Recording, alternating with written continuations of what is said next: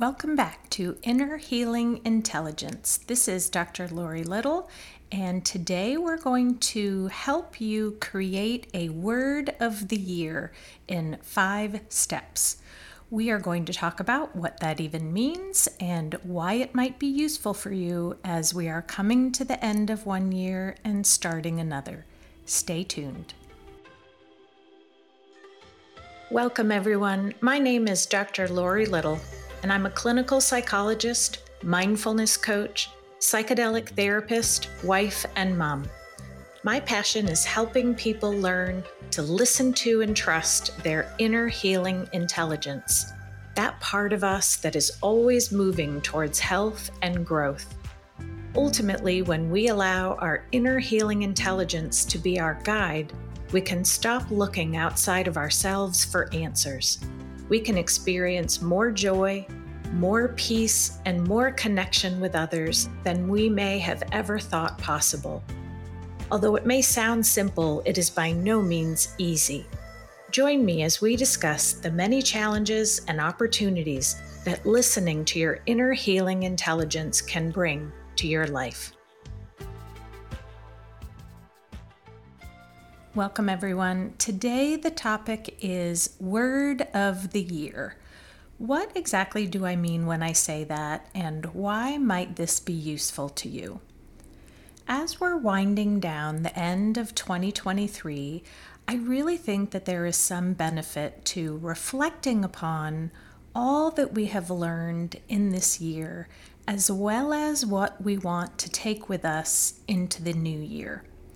When I say take with us into the new year, what I really am referring to is thinking about our intentions for the next year, asking ourselves to reflect upon what are our goals or our hopes, and what is a way of thinking in the new year that we really want to remember and to stay mindful of.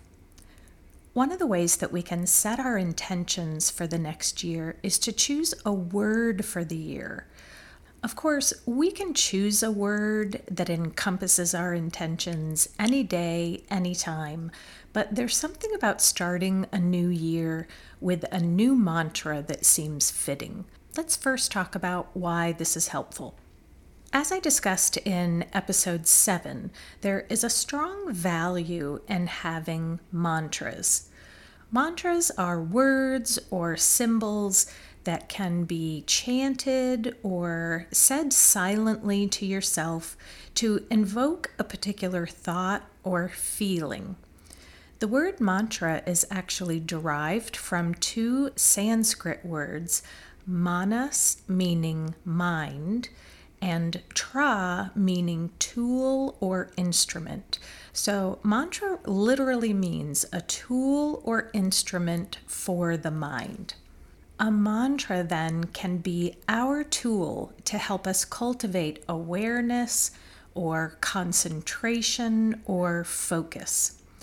If, for example, I want to focus my mind on the feeling of being grateful, then my mantra could be the word gratitude, which reminds me to focus my attention on all of the things that I do have and appreciate them as they are, rather than focus my attention on all of the things that I do not have.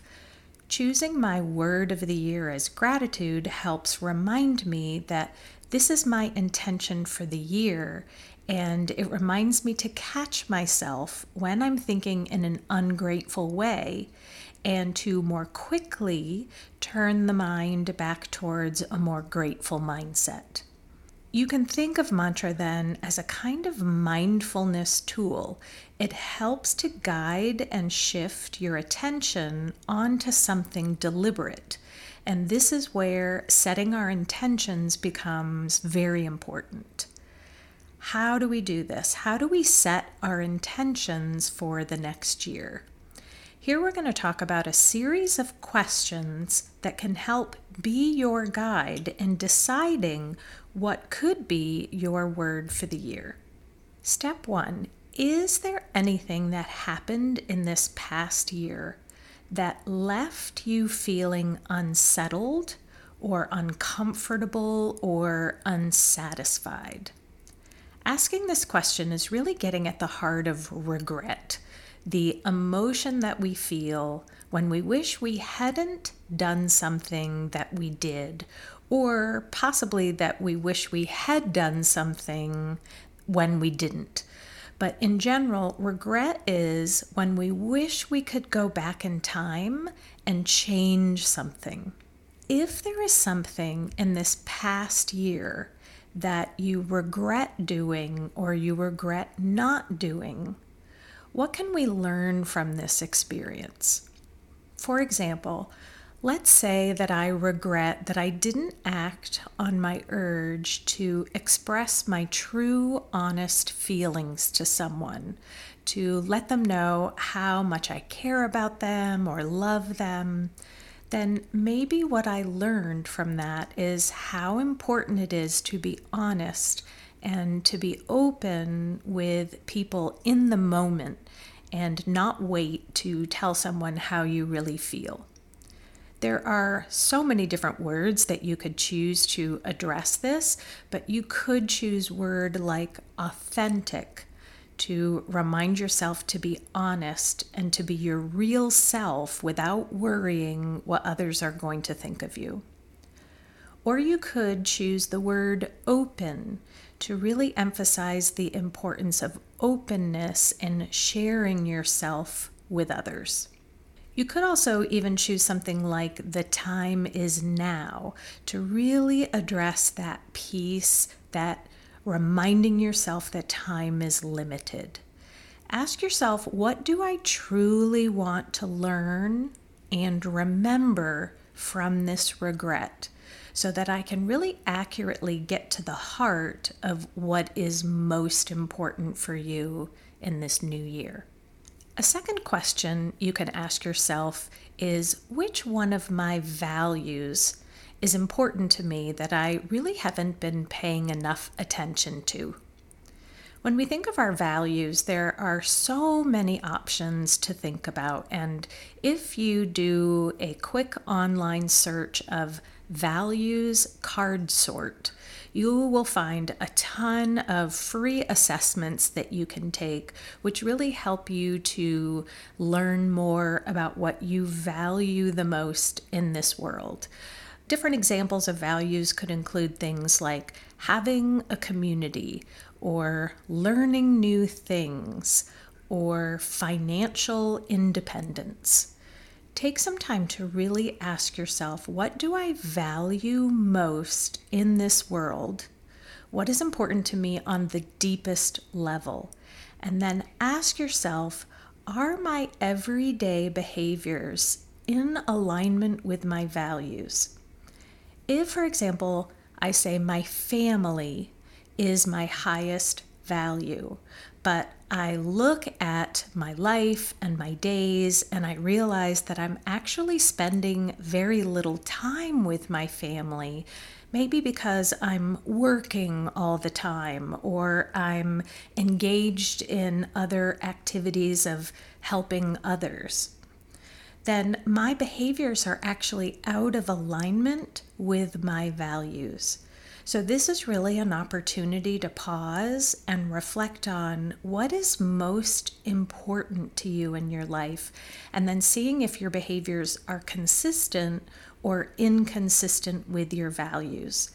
If there is something that is very important to you, and you notice that your behaviors are not consistent, then this might be a good word of the year for you. It's that constant, quiet reminder to stay connected with and to prioritize your schedule based on your values. A third question to ask yourself could be, is there any way in which I want to grow personally or professionally this year that might be uncomfortable or outside of my safe zone? To get more information about this question, you can continue to ask yourself similar questions like, if I had 1 year left to live, what would I make sure I learned by the end of this year? Or you could even ask yourself, what keeps me from engaging in activities that help me grow and learn? You might discover that underneath these questions, you have some fears, possibly a fear of failure or a fear of other people's judgments of you. Oftentimes it's fear that keeps us from trying new things. Fear leads us to want to avoid. So when we're anxious or afraid, our natural inclination is to avoid the things that are bringing us fear. But the problem is, because we avoid, we never actually learn how to manage or master the fear. It's only through facing, moving towards our fears, that anxiety can go down or even go away. If you notice that you tend to avoid life, avoid challenges, or avoid new or novel situations, then you really might want to consider choosing a word or words of the year which are about leaning in, facing fears, or moving towards that which scares you. A fourth question to ask yourself is, how much is perfectionism or the drive to be perfect playing a role in your life? Do you notice that you don't try new things because you won't be able to immediately do it perfectly? Do you notice that you get exceptionally mad or disappointed or frustrated in yourself when you feel like you don't measure up, and you often feel like you don't measure up? Has anyone ever told you that your standards for yourself or others are too high or unrealistic? If so, these could all be signs that you are a perfectionist or have at least perfectionistic thinking that gets in the way of you feeling calm or trying new adventures. Perfectionism really zaps away our spontaneity. It prevents us from being silly or creative. And when we get perfectionistic with our thinking, we're often just filled with anxiety or even shame. It's hard for us to celebrate small wins or even just any kind of progress, because the perfectionistic mind is always on the end goal that we never seem to achieve.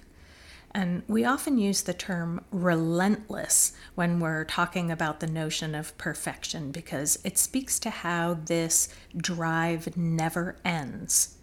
So if you see yourself struggling with perfectionism, then consider choosing words like good enough, or progress over perfection, or celebrate every win. Something that really reminds you to focus on the journey, not the end, and certainly to be more realistic with your plans and to let go of this idea of perfection that just does not exist. Lastly, the fifth question you can ask is, what does my inner wisdom tell me?